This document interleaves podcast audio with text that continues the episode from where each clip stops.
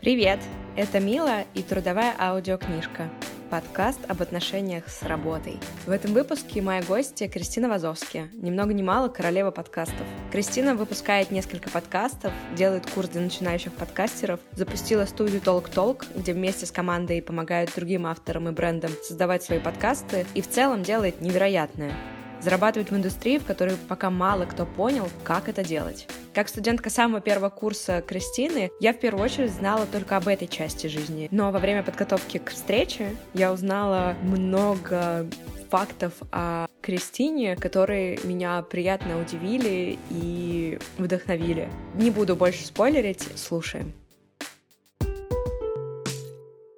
Привет, Кристина! Привет. А как ты больше любишь, Кристина или Крис? А мне, на самом деле, все равно. Меня близкие друзья называют обычно Крис, все остальные называют меня Кристина, но по-разному. На самом деле, мне и так, и так ок. Главное, что не Кристиночка и не Кристюша. Вот это вот я не люблю. Я почитала твою биографию, очень насыщенную, к двадцати трём годам, и там был Китай, восемнадцать лет, своя марка одежды в Петербурге, потом Лондон и позиция арт-директора. Теперь ты королева подкастов. Господи, да. Да, все так. Так как у меня подкаст об отношениях с работой, я задам тот вопрос, на который нет ответа в журнале «Собака.ру». Какая у тебя была самая первая работа, за которую тебе деньги заплатили? Я там, знаешь, могла где-то стажироваться там совсем в каком-то юном возрасте, где-то у родителей в компании, но мне за это не платили. А, по-моему, самая первая работа у меня была лет в пятнадцать. Это я работала в кондитерской в ресторане двадцать два тринадцать. Такой был на конюшенный ресторан в Питере. Он давно закрыт, но было в свое время такое очень известное, хочется сказать, культовое место. Ну вот я там работала в кондитерском цехе. И это было как раз, собственно, параллельно с запуском бренда моего. Я там что-то зарабатывала какие-то деньги в этой кондитерке. Погоди, то есть ты бренд запустила в пятнадцать-шестнадцать лет? Мне было шестнадцать лет, когда я его запустила. Точно помню, что я запустила его, когда мне было типа шестнадцать, и вот должно было исполниться семнадцать. Я врала, что мне было восемнадцать, чтобы все договоры, которые я подписывала, они имели юридическую силу, вот, которую они не имели. А, сорян, ну уже прошлое былое. Я помню, что параллельно с этим я как раз вот шестнадцать где-то лет работала в кондитерке в двадцать два тринадцать. Обалдеть, то есть сейчас шестнадцатилетние готовятся к ЕГЭ, а Кристина Вазовская запускала свой бренд одежды. Просто расходимся. Я просто школу уже закончила к тому моменту, потому что я училась на экстернате. И поэтому у меня не было подготовки. Ну, то есть меня... я сдала уже ЕГЭ в шестнадцать лет, я уже выпустилась. Поэтому у меня была возможность заниматься другими вещами. Скажи, а почему ты перестала заниматься одеждой? Верно, я тогда это не понимала, потому что еще не знала таких умных слов, и Вандерзин об этом еще не писал, но я, на самом деле, очень жестко выгорела, потому что я работала очень много, и там было очень много ответственности, с которой я не могла справиться эмоционально в том числе. У меня была очень большая команда в какой-то момент, какие-то большие, там, не знаю, производства, большой офис, вот это все очень много всего, и я не вывозила просто эмоционально, потому что у меня кроме работы ничего не было. И вся личная жизнь, она тоже была на работе, все было на работе, все друзья были, это работа, работа, это работа. Было очень много всего, было мало опыта жизненного. Мне стало в какой-то момент прям настолько тумач, что я вообще об этом думать даже не могла. Окей, у тебя, значит, был бренд одежды. Потом в твоем резюме появляется... в условном резюме, в моей голове, арт-директор в галерее современного искусства в Лондоне. Как произошел вот этот транзишн с питерской работы на лондонскую? Смотри, на самом деле там между вот этими двумя пунктами прошло какое-то бесконечное количество еще всего. Я сейчас могу постараться воспроизвести быстро. Я перегорела, и я уехала в Азию. Прям вот прям по всей Азии прокатиться. Одна перепридумывала себя, как это сейчас модно называть. Опять же, тогда таких слов я не знала. А не опасно восемнадцать лет перепридумывать себя одной в Азии? Да норм. Ну, в плане для меня, я уже тогда, у меня был довольно большой опыт путешествий, в том числе я уже объехала Латинскую Америку одна, когда мне было семнадцать, поэтому восемнадцать лет Азия не казалась мне вообще чем-то интересным. Вопрос снят. В общем, поездила я по Азии много месяцев, и в итоге вернулась домой в Питер. В Питере у меня там случился роман, я влюбилась, а потом я в Тиндере познакомилась со своим, ну, там была долгая история тоже, с бойфрендом, будущим, собственно, да, и мы так как-то понравились друг другу, что я переехала к нему в Москву, буквально через, там, пару месяцев, и так я начала жить в Москве. В Москве, собственно, у меня был кризис жанра, потому что фэшном я уже закончила заниматься, и не хотела вот туда вот возвращаться, потому что реально было дико перегоревшее, у меня от мысли было страшно, а чем заниматься я хочу, было мне вообще непонятно. были какие-то идеи, но они все как-то не получались. Ну, не то, что не получались, а даже не хотели делаться, на самом деле. И поэтому я пошла, живя в Москве, я там много, знаешь, классически ходила на всякие эти курсы, блин, гуляла, думала, изучала себя, но тоже вот классическая такая стадия, как бы давайте теперь всему поучимся. И параллельно я волонтерила в центре «Сёстры», и даже за это какие-то деньги получала, которые Центр поддержки жертв сексуального насилия. Плюс я стажировалась в «Гараже». И как раз я недавно тоже записывала об этом выпуск про Аллу, как раз со стажировки в «Гараже» началось мое какое-то системное увлечение современным искусством. Это помогло мне поступить в университет в Лондоне, и потом это помогло мне стать арт-директором в галерее. А чем занимается арт-директор в галерее современного искусства в Лондоне? Хочется сразу сказать, что это модное название должности, чтобы платить на двадцать процентов меньше денег. Звучит все сильно моднее реально, чем это есть. Чем занимается арт-директор в лондонской галерее? Я занималась всем визуалом, всеми картиночками, если упрощать, которые не собственно искусство. Начиная от афиш, постеров, всяких информации на стенах, да, вот это вот э, дизайна выставки, до всякой диджитал рекламы и до сайта. То есть я отвечала полностью за то, как эта галерея выглядит в оформлении, если это не произведение искусства. Много чего пилила сама руками, много что отдавала на аутсорс и контролировала, собственно, производство этого визуала. Какие у тебя сейчас отношения с искусством, когда ты рассталась с этой позицией и местом? Ну, смотри, у меня... что, какие у меня отношения с искусством? У меня есть э, степень, степень по современному искусству. Вот какие у меня отношения. Я просто так мягко хочу подвести к следующему вопросу. У тебя целых пять подкастов на довольно разные темы, но нет ни одного подкаста, например, как-то связанного с искусством именно. Хотя у тебя прошлое с этим связано. Я до сих пор люблю очень современное искусство. Я просто поняла, что мне не стоит, наверное, им заниматься именно в... с точки зрения работы в институции. Потому что в целом работа в институции — это не очень мое. Какие у меня отношения? Я очень люблю это как потребитель, и я в этом даже, наверное, неплохо разбираюсь. Почему у меня нет подкаста про современное искусство или, в принципе, про искусство? Потому что я не знаю, как про это интересно рассказывать. У меня, кстати, был, когда я еще работала в галерее, у меня был проект про современное искусство. Я брала интервью у всяких классных художников, популярных даже, знаешь, зарубежных. Но это все было какое-то такое... какая-то плоская пластиковая фигня, знаешь? Было полное ощущение, и это правда, да, что эти интервью, то есть я брала человека, которому не очень интересно разбираться в вопросе, и это прям вот были такие какие-то суперсредние интервью. Я не понимаю, как мне говорить об искусстве интересно, как что спрашивать, чтобы это было интересно. Поэтому у меня и нет подкаста про современное искусство. Как объяснить человеку, можешь ли ты объяснить человеку, почему вот это вот, не знаю, там, какашка на стене — это искусство, а не какашка на стене? У меня с подругой есть игра, мы приходим... Не, не, не бей меня.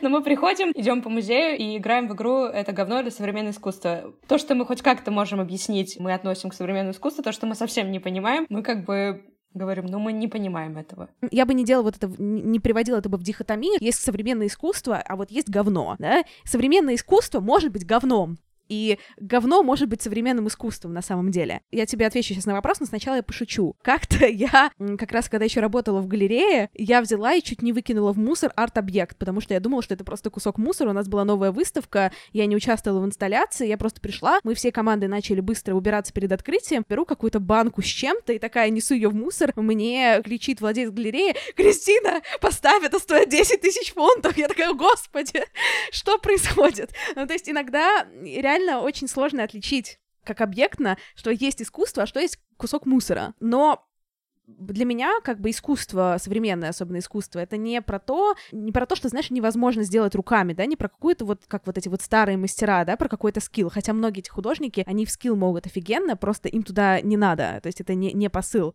А про то, что это вызывает у тебя эмоции или не вызывает это у тебя эмоции. Если ты видишь это в галерее, и у тебя это отзывается, вот этот вот кусок говна в банке, то это значит, что это искусство. Если это не отзывается, это тоже может быть искусством, но просто это не для тебя. Но вообще я проповедник как раз того, что современное искусство для, собственно, современников — это гораздо более понятная история, чем искусство, условно, в кавычках, классическое, то, что мы там представляем, когда заходим в Эрмитаж какой-то условный. Если честно, мне кажется, что можно футболку напечатать, что современное искусство может быть говно, а говно может быть современным искусством. Да, цитаты великих, да. В апреле две тысячи девятнадцатого года Кристина отправилась в Африку, в Ганну, снимать документальный фильм про смерть. Там необычные сумасшедшие традиции, посвященные смерти и похоронам. Например, родственники заказывают фото- и видеосъемку, подобно нашим свадебным роликам. Те самые вирусные видео с танцующими с гробом чернокожими ребятами родом из Ганы. О подготовке и сложностях организации съемок в Африке с нулевым опытом в режиссуре документального кино Кристина рассказывает в своем подкасте «Am I Gonna Die». Ты занималась дизайном одежды, у тебя есть великолепная история про поездку в Ганну для съемки документального фильма, который должен скоро выйти. У нас там много проблем с ним, но он лежит смонтированный, я хочу так сказать. Он лежит смонтированный уже давным-давно. Получилась хорошая документалка? Я не знаю. Ну, в плане, что такое хорошая документалка? Тоже вопрос. Это просто у тебя в одном из интервью цитата была твоя, что ты сказала, и, и я скоро узнаю, это настолько плохо, что хорошо, или это просто плохая документалка? Если честно, у меня пони- так, такие эмоции, что м- у меня это просто проблема жизненная, с которой нужно, видимо, что-то делать на терапии. Я сначала прихожу с какими-то ожиданиями в проекты от себя, например, в этот фильм про Гану. Я до этого ничего вообще в жизни не снимала, не брала камеру в руках, вообще ничего про это не знала. Из серии «Если камеру не украдут, и я даже ничего не привезу, это будет успех. А если я хоть что-то сниму, это будет прям успех-успех». В итоге получилась какая-то даже нормальная документалка, но поскольку это, мне кажется, получился не, не Санденс, а просто такая хорошая, добротная документалка, то я сразу такая: господи, Кристина, ну, ну почему ты сняла не Санденс? Ну понятно, что ты в камеру в руках не держала, но вообще ты могла и Санденс снять. И вот поэтому у меня есть вот эта внутренняя проблематика, что получилось неплохо, получилось хорошо, но не так хорошо, как я могла бы от себя, наверное, ожидать в каком-то воображаемом мире. А когда будет премьера?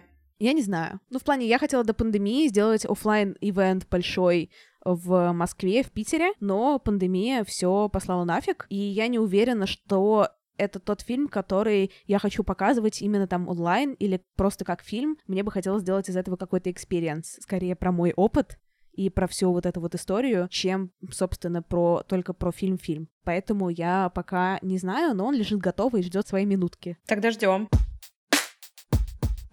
Дизайн одежды, кино, галерея современного искусства — это все про самовыражение визуальное. А сейчас, в итоге, ты ушла в звук целиком и полностью. Скажи, как так получилось, что из таких сфер деятельности ты вдруг перешла в абсолютно какую-то другую плоскость? Я не воспринимаю это как какую-то новую плоскость, потому что я всю жизнь занималась музыкой, поэтому для меня музыка всегда была и звук, на самом деле, со мной, и никогда не выпадал.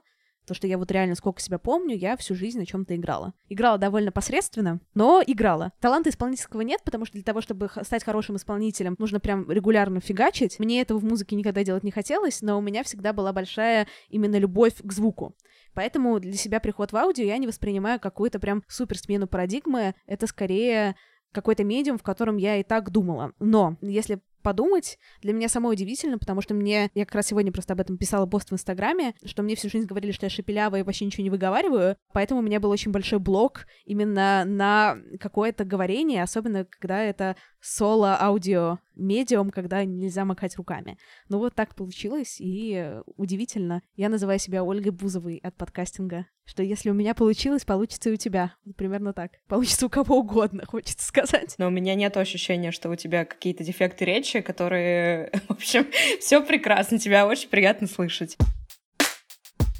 Нет никаких мыслей о каком-то, может быть, сайд-хасле в видеоформате? Все-таки, чтобы добавить визуальную составляющую. Может быть, тот же подкаст какой-то в видеоформате еще запустить? Ну, я давно думаю, на самом деле, заходить на ютубчик, но просто там тоже, знаешь, в видео свои блоки, такие же, как в аудио у меня были, и много у кого есть. То есть там тоже нужно прям с собой работать и прям этим заниматься, и поэтому всегда находятся дела поважнее, но я куда-нибудь и в YouTube приду, потому что видео тоже интересно, руками помахать тоже интересно, на самом деле.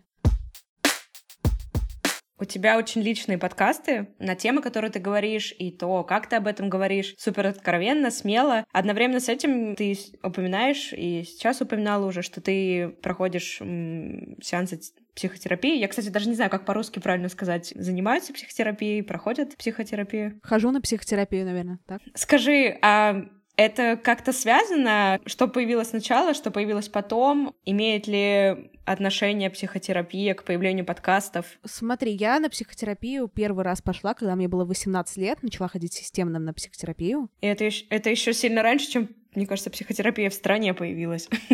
Мы знаем мой возраст, поэтому это не так было давно, но это было раньше, до того, как это стало прям популярной историей, и я туда начала восемнадцать лет ходить. У меня потом были какие-то перерывы, да, то есть не то, что я пять лет подряд хожу, но я думаю, что общий опыт у меня психотерапии три года, вот если прям брать, сколько я хожу-хожу регулярно. Наверное, это года три. Психотерапия для меня — это такой, типа, часть образа жизни моего, особенно сейчас, когда стало гораздо больше всякого стресса, потому что его становится больше, когда становится больше публичности и когда становится больше ответственности, поэтому это мне супер помогает. А связаны ли подкасты с психотерапией? Ну, для меня подкасты в каком-то смысле это и есть психотерапия, но это довольно параллельный процесс. Наверное, я бы не решилась на подкаст, если бы я, до этого у меня не было бы опыта психотерапии, потому что это сняло очень много всяких разных внутренних страхов, блоков и зажимов. Но сами подкасты, они дико поспособствовали моему именно психотерапевтическому прогрессу. То есть это как такие, знаешь, два друга, которые идут за руку друг с другом. Это для меня психотерапия и подкасты. Я просто все никак сама не могу дойти до занятий психотерапией, но все чаще. Почему я сказала, что пять лет назад пошутила, что не было терапии в стране? Потому что пять лет назад у меня не было ни одного знакомого, кто ходил бы на психотерапию. Сейчас я все чаще слышу от своих друзей, что они либо уже ходят, либо вот-вот на грани, либо вот начали сейчас, когда пандемия началась. Поэтому это очень крутой пример. Как к твоим очень откровенным, порой, особенно в подкасте про секс, историям и рассказам относится твой ближний круг людей? Есть кто-то, кто шокирован или тебя поддерживают, или вообще не слушают, например, родители? Я не знаю, я разговаривала с папой, слушает он или нет. Да, я поэтому не в курсах, я даже как бы особо не интересовалась, но мы с ним это просто не обсуждали. Я знаю, что мама слушала, я не знаю, слушала ли последние выпуски, она точно слушала первые, потому что мы с ней о них говорили в том числе. А мои друзья, кто-то слушает, кто-то не слушает, но слушают не потому, что им too much, но просто потому, что им, там именно либо им нравится, как бы тема интересна, либо им не очень интересно, ну то есть это просто такой личный. Мой ближний круг относится к подкасту про секс супер позитивно и спокойно, ну потому что, ну если это мой ближний круг, они знают меня и любят. Это значит, что их ничего там не удивит в этом подкасте. То есть не то, что они, они какой-то там вау-эффект на них производят, то, что я там рассказываю. Они эти истории и так все знают, и еще похлеще. Это очень высокий уровень откровенности с друзьями, это круто. Нет, реально, там как бы, если, если ты мой друг, ты там знаешь вот те истории, которые я рассказываю, просто еще в десять раз более сумасшедшие, которые я не, не очень могу в подкасте просто рассказать, поэтому, правда, он для моих друзей вообще не шокирующий ни разу. То есть все-таки есть какие-то границы в откровенности в этом подкасте про секс? Ну, то, что есть границы, но есть просто не очень интересные истории, знаешь, которые прикольно рассказать э, смешно, типа, с друзьями за пивом, и, ну, все считают, что это нормально, но при этом это не очень этично рассказывать в паблике, например, особенно там, ну, какие-то вещи про бывших партнеров и все такое, поэтому я просто с, э, блюду границы этичности, стараюсь их особо не переходить, там тоже бывают всякое разное, но обычно это скорее не вопрос стеснения, а вопрос чужих границ и нарушения вот этих вот э, чужой личной жизни. У тебя пять подкастов сейчас? Я просто думаю, смотря как читать, конечно, их, эти подкасты. Подкаст про секс,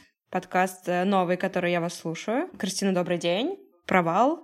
И... и извини, что голосовым. Да. Но еще есть подкаст Баду, который сейчас закончился уже сезон. Иван Иванов заходил вчера. Ну вот просто, знаешь, считать ли брендовые подкасты моими подкастами или не считать? Давай сойдемся на пяти. Окей. У тебя есть любимчик среди подкастов? Ну вот прям вот что вот это может быть иррационально, но ты такая, блин, ну вот, вот этот вот я люблю чуть больше, чем другие. На самом деле любимчики есть, но они в моменте всегда разные. Я помню, что какие-то моменты я такая, господи, это провал, это вообще лучше. Потом Кристина, добрый день, как его легко записывать. Потом я немного могу устать. Потом я такая, извини, что голосовым, к тебе или ко мне. Я очень люблю «К тебе или ко мне», подкаст про секс. Просто его сложно записывать. У нас сложно с регулярностью, потому что он должен быть смешным, он должен быть драйвовым. Иногда мы можем записывать по несколько раз выпуски, их не выпускать. Я получаю во время него безумное удовольствие, но его очень сложно пока положить в систему, и мы над этим работаем. Я очень люблю Егора, моего соведущего, и я с ним всегда очень хорошо провожу время за болтовнёй, поэтому давай назначим его моим любимым. Я потом через полгодика еще раз спрошу. Давай. Нет, точно ответ поменяется, еще выйдет еще пять подкастов. А как ты вообще с высоты своего суперподкастного опыта считаешь, есть ли у подкастов срок жизни, и нужно ли как-то лимитировать по времени, или можно просто десять лет выпускать один подкаст, и все ок будет? На самом деле здесь есть два фактора. Я как раз недавно об этом на какой-то лекции читала, поэтому как раз запомнила сформулированную мысль. Первое — это исчерпаемость темы. Например, если ты делаешь подкаст про современный диджитал-этикет, в какой-то момент темы закончится. Поэтому мы как бы закончили, у нас вышло двадцать выпусков, мы вот закончили как раз на этой неделе сезон и немножко меняем угол, потому что просто вот, правда, мы про Инстаграм проговорили, про Телеграм поговорили, про это поговорили, про это поговорили и так далее. Это вот один, есть исчерпаемость темы. А есть подкасты с темой не, неисчерпаемой, например, это провал. То есть в целом всю оставшуюся жизнь можно находить какого-нибудь человека, который будет приходить и рассказывать про свои провалы. И тут встает вопрос, сколько мне это будет интересно. Тут я не могу сказать, потому что иногда я устаю от подкастов, они уходят на небольшой перерыв, потом мы их перепридумываем, я их перепридумываю, они возвращаются, там иногда там не возвращаются. Ну, то есть я к этому спокойно отношусь, не могу тебе ничего пока, знаешь, сказать, что вот этот умрет, а этот останется. Еще если подкасты становятся в систему, например, вот как я говорю, что к тебе или ко мне пока сложно положить в систему, а подкаст, извини, что голосовым, например, очень легко положить в систему. Если он ложится в систему, значит, можно большинство процессов делегировать, а это значит, что срок жизни меньше подвязан на мое какое-то эмоциональное состояние и вовлеченность в подкаст. Я просто думаю об этом, когда смотришь какие-то там зарубежные подкасты. Те, которые я, по крайней мере, видела, конечно, намного меньше, чем ты просматриваю подкасты, но у них там год, два, три. Я не видела ни одного подкаста, который там пять лет, шесть лет выпускается. Есть такие подкасты, которые выпускаются по пять-шесть лет, их немного, но есть они. Но тут просто вопрос в том, что зачастую подкастинг до сих пор — это тот медиум, который тебе не приносит денег, поэтому ты делаешь, ты тратишь дофига времени, но тратишь его типа for fun. Просто для себя. Да, да, you tell me. Да, и, в, и вкладываешь свои деньги, даже более того. Не просто тратишь время, а тратишь деньги и тратишь время, и у тебя нет никакого финансового профита зачастую. Поэтому вот насколько тебя хватит, знаешь, вот до того, как у тебя появится муж и ребенок, до того, как у тебя будет более, не знаю, работа жесткая, до того, как тебе, в принципе, надоест эта тема. Вот насколько тебя хватит батрачить дофига бесплатно. Вот обычно это срок жизни подкаста, который завязан на каком-то личном интересе, а не на профите. Раз мы пришли с тобой к, к теме денег, у тебя сейчас подкастинг — это твоя фулл-тайм работа, да, так можно сказать? И получается, что ты обеспечиваешь саму себя и свою команду целиком за счет подкастов. В общем, у тебя получилось, в отличие от сотен подкастов, которые сейчас живут, у тебя получилось начать зарабатывать. Скажи, ты вообще довольна заработком и на каком месте у тебя деньги сейчас в этом во всем? Насчет денег, заработок меня более чем мой сейчас устраивает, и это прям нормально, я хорошо живу.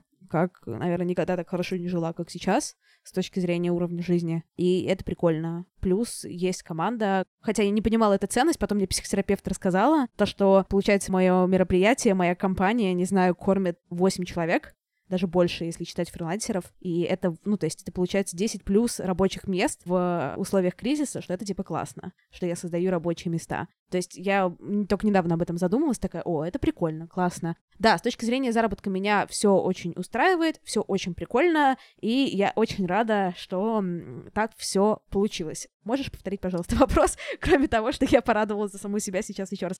На каком месте у меня деньги, да, в моей какой-то жизненной парадигме? У меня было, конечно, пару моментов в жизни, когда прям дебет с кредитом не сходился. Это было как раз в то время, когда я занималась фэшном, в какие-то моменты, когда вот надо платить зарплаты, а какие-то поставщики задерживают деньги. И это очень сложное было внутреннее переживание, которое, я думаю, что в том числе меня подкосило. Но я нормально всегда зарабатывала, все всегда было ок. Поэтому для меня деньги — это скорее как ачивочки в игре. Это прикольно, мне, мне очень нравится их зарабатывать, да, но не ради денег. У меня нет какой-то жажды к каким-то дорогим покупкам или каких-то финансовых э, желаний, серии там я хочу купить машину или квартиру или куда-то съездить, потому что я в целом не хочу покупать квартиру, мне не нужна машина, я езжу на велосипеде, хожу пешком, съездить я могу в любой момент куда угодно и сейчас. Это скорее о, вот новая циферка, о, а так можно было, а о, прикольно. Ну, то есть для меня цифры — это какие-то вот такие абстрактные штучки забавные, которые просто прикольно их зарабатывать, ачивочки.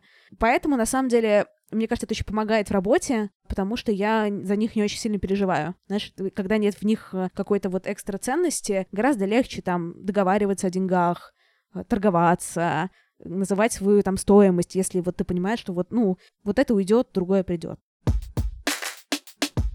Ты смотрела сериал «Силиконовая долина»? Я смотрела первый сезон как давно, типа, не сколько, когда он вышел, первый сезон, я посмотрела первый сезон. Давненько. Да, я просто недавно, конечно, дошла. И там, когда показывали конференцию ай ти-стартапов, там все выходили на сцену, и все стартапы повторяли одно и то же во время питчинга, то, что они все хотят сделать мир лучше, сделать мир лучше, сделать мир лучше, там прям такая нарезочка была. У меня к тебе вопрос, какая у твоей разрастающейся сейчас, не побоюсь этого слова, медиа империи, какая big idea? Что-то такое большое, что тебя вдохновляет, мотивирует. Раз это не деньги, то какая идея тебя заряжает двигаться дальше и развиваться? Ну, знаешь, вот хочется сказать, что у моей, наверное, вот как это называть, медиа-империя, у нее нет какой-то супер, как знаешь, как у медиа-империи, глобальной идеи, то есть можно было бы придумать про мир лучше, что-то сказать, но это было бы, наверное, чуть-чуть булшит. Звук лучше. Звук лучше делать. У людей. Мой сервис Толк, приходите. Ну, то есть у меня много человек работает, у них есть какие-то собственные, не знаю, там, амбиции, желания, идеи, удовольствия, есть какие-то мои, и мы, наверное, объединены какими-то общими целями. Но мои, ну я просто не знаю, я развлекаюсь, я в игры играю, мне весело, я придумываю идеи. Представляешь, вот, представляешь, как здорово? Ты что-то придумала какое-то совсем сумасшедшее? Ну, типа вот прям, прям помечтала, вот как в детстве. Да, вот, вот, вот, я не знаю, фантазировала ли ты в детстве? Я была очень просто ребенком фантазирующим постоянно. Я сейчас что-то пофантазировала, и я принесла, давайте сделаем. И все такие, о, смешно, угар, да, давайте сделаем. И это делается, это становится реальностью, у этого появляются какие-то фанаты, не знаю, слушатели, аудитории, и это зарабатывает деньги. А потом я такая, о, вот еще более смешная идея, давайте сделаем. И опять делается. Ну, то есть это как будто вот мир моих детских фантазий, который становится реальностью. И зарабатывает деньги. Да, и который зарабатывает деньги. Поэтому так прикольно, знаешь, он еще и деньги зарабатывает, можно каких-то новых игрушек себе купить, офигенно. Просто думала всегда, у всех ли есть этот пунктик, что нужно придумать, что, например, я хочу, чтобы, послушав мой подкаст, люди становились лучше, или я хочу, чтобы звук стал чище, а трава зеленее. Твой вариант мне тоже очень нравится, он очень искренний, непосредственный. Но если нужно что-то для людей, мне бы хотелось людей развлекать, наверное. Потому что, мне кажется, как-то вот делать мир лучше — это какая-то дофига большая цель, на которую я не хочу себя брать. Ну, то есть мне, наверное, прикольно, если люди слушают мои подкасты, и им становится чуть-чуть веселее, чуть-чуть легче,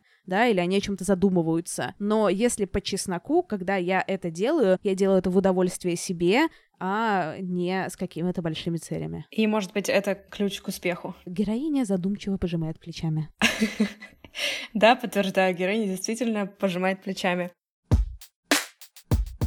Ты сказала, что где-то около десяти человек на тебя работает. Скажи, ты себя вообще как оцениваешь как начальницу? Ты строгая, ты не строгая? Какие-то сложности у тебя появились в тот момент, когда ты стала руководителем, руководительницей? Я знаю, что ты любишь феминитивы.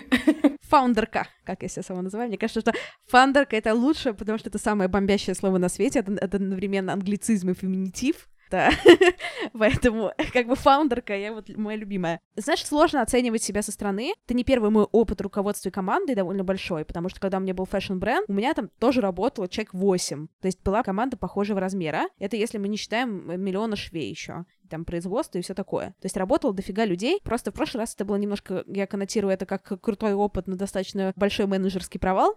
В этот раз, ну, я много чему в жизни научилась. Я не знаю, я, мне не кажется, что я строгий руководитель. Я много над этим работаю, я много об этом думаю. Я очень люблю своих котиков, и они все очень классные, и они все дико крутые, они все дико талантливые, они все очень быстро растут, и это круто. Какой я руководитель? Ну, мне кажется, что я руководитель, который иногда тоже проваливается, иногда принимает какие-то не, наверное, не лучшие решения, иногда, иногда что-то не, не делает, но очень старается, и в целом, наверное, у меня получается, мне кажется, скорее хорошо, чем плохо, просто потому что зарплаты всем платятся, зарплаты постепенно, потихонечку увеличиваются, и это круто, проекты становятся все интереснее, глобальнее, и команда, она постепенно расширяется и дополняется новыми крутыми котиками. Эти котики, команда котиков, это твои друзья и знакомые, или есть какие-то новые люди, которые пришли со стороны? Там как раз нет ни одного друга и знакомого, потому что я принципиально не работаю с друзьями, и именно вот с друзьями с друзьями. Там есть несколько человек, с которыми мы были знакомы, так или иначе, там, по-моему, один... Один, наверное, только Катя, но мы были знакомы, я просто вспоминаю, да, так довольно шапочно, то есть мы не были прям приятелями, даже супер какими-то близкими. То, что я не работаю с друзьями и знакомыми, я с друзьями и знакомыми только коллаборируюсь, то есть на горизонтали нахожусь. Поэтому это все люди, с, ну, условно, со стороны, но для меня это скорее такие сейчас дружеские семейные отношения в каком-то смысле, одновременно рабочие и одновременно дружеские семейные. А географические команды распределенные по всему свету? По всей России. У нас один мальчик работает в Калининграде, девочка в Воронеже, Москва, Питер, вот как-то так. Здорово. И да, как человек, которого сократили через месяц после начала пандемии, я действительно считаю, что то, что ты десяти людям даешь работу, это супер круто сейчас, прям вообще. Особенно такую, с искоркой. Еще вопрос неожиданный. У тебя были случаи, когда кто-то к тебе просился, селеба какая-нибудь или около селеба в гости, быть гостем подкаста, а ты отказывалась? Было пару раз, когда просились, я не знаю, сколько это можно назвать селеба или около селеба, типа какие-то блогеры-миллионники, вот туда. Но мне было не очень интересно, поэтому я отказывалась, вот. Такое пару раз бывало, какое-то количество, да, раз. Ну, такие прям люди типа с аудиторией, но мне не казалось, что нам будет о чем поговорить, мне было не очень интересно в моменте разговаривать, поэтому я отказывала. А так вообще больше ты выбираешь гостей сейчас? Или есть уже какие-то запросы извне, и ты на них соглашаешься, и вы классно коллаборируете? Приходит довольно много запросов извне, причем проходит запросов извне много довольно давно уже, типа около года. Я на них редко соглашаюсь, если честно, ну, в плане... мы договариваемся редко, потому что обычно у меня есть прям четкое понимание, с кем я хочу поговорить, и я прям пишу им напрямую, и мы договариваемся напрямую. То есть запрос есть, но мне обычно вот прям в определенный момент жизни определенные люди интересны.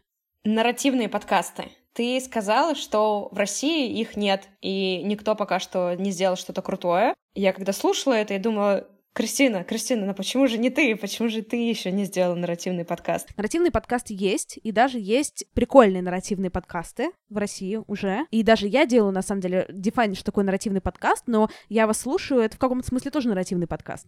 Но просто не случилось еще, знаешь, того самого одного подкаста, вот как подкаст Serial, да, вот тот самый, тот самый нарративный подкаст, тот единственный, его не случилось еще в России, возможно, он случится, возможно, он случится скоро, возможно, он не случится и случится не скоро. Не делаю пока вот тот самый какой-то вот тот самый нарративный true crime, например, подкаст, просто потому что...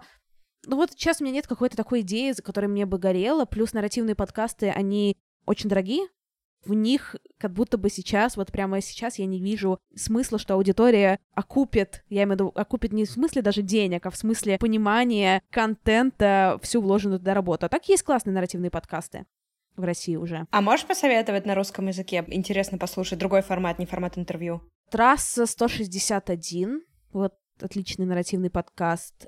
Жуть тоже, это, ну, это другой совсем формат, но тоже это не формат интервью. Дальше Сладкая, Плазма Оксанры Бо, странный подкаст, но тоже не интервью, то есть тоже нарративный. Вот, например, «Заварили бизнес» тоже, кстати, известный подкаст, но он нарративный, а не интервью. Ты хорошо знаешь зарубежный рынок и хорошо знаешь наш рынок. Чего бы ты пожелала нашему рынку русских подкастов? Какой тип подкастов, каких ведущих, какие темы не хватает? Я бы пожелала, скорее можно от, от обратного пожелать, перестать делать интервью с интересными людьми. Вот. Как я. Ну, как все мы. То есть я тоже работаю же в этом жанре, но поэтому интересное интервью с интересными людьми, потому что большинство идей, тем, которые поднимаются в подкастах, можно рассказать через другой подход гораздо интереснее и живее. Но просто всегда почему-то фантазия заканчивается на... Просто я возьму интервью, и оно будет длиться сорок минут, и я интересный человек с интересным человеком. Я сама работаю в таком жанре, и поэтому этот камень мой огород в том числе. Хотя сейчас я стараюсь принципиально не делать новые подкасты с такой темой. Ну, то есть я с таким форматом. Но я желаю всем новым подкастерам делать шаг вперед и придумывать какие-то новые подходы к темам, которые их волнуют. По поводу курсов. Я студентка твоего самого первого потока. Было очень круто, супер полезно. Я вообще всем советую. Кто вдруг думает, носит в себе какую-то супер классную идею для подкаста, вообще не жалейте денег на курс Кристины Вазовской. Вообще стоит каждого рубля. И даже можно было бы больше дать. Так вот. Uh, у тебя нету тревоги какой-то, что, например, ты завтра встаешь, а в топе iTunes нет твоих подкастов, а подкасты твоих студентов?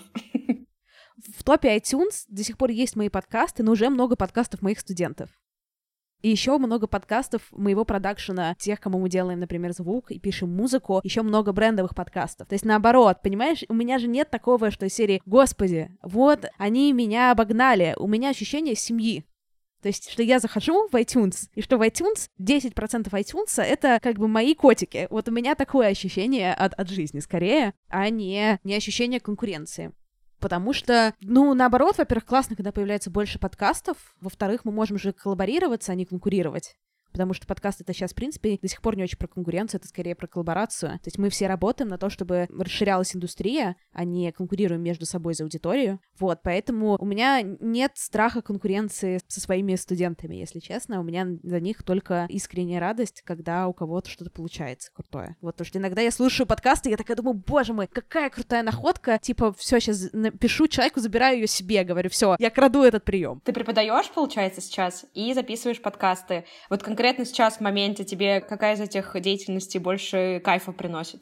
Блин, сложно сказать, на самом деле. Мне и то, и другое нравится. Да вообще не могу сказать. Ну, это просто для меня уже такой рановый процесс. То есть хочется сказать, что и преподавание, оно мне очень много приносит прикольных штук, и подкасты, но это и то, и другое. Это уже не как в самом начале, когда это прям было что-то такое новое. Для меня, ну, какие-то проекты сейчас приносят... Ну, когда я совсем новые подкасты придумаю. Я люблю придумать новые подкасты, например. Или когда мы закрываем какие-то большие совсем клиентские чеки. И для меня очень много эндорфинов приносит новая деятельность, новые проекты всегда. И потом они мне в спокойном режиме продолжают нравиться.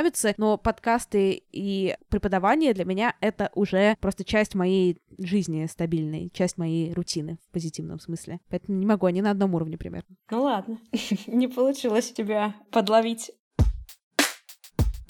Получается, что ты человек, который интересуется очень многим в жизни, это видно по твоим путешествиям, по твоему образу жизни, по тому, чем ты занимаешься. Это у тебя натура такая или это был поиск себя? То есть у тебя есть ощущение, что ты сейчас...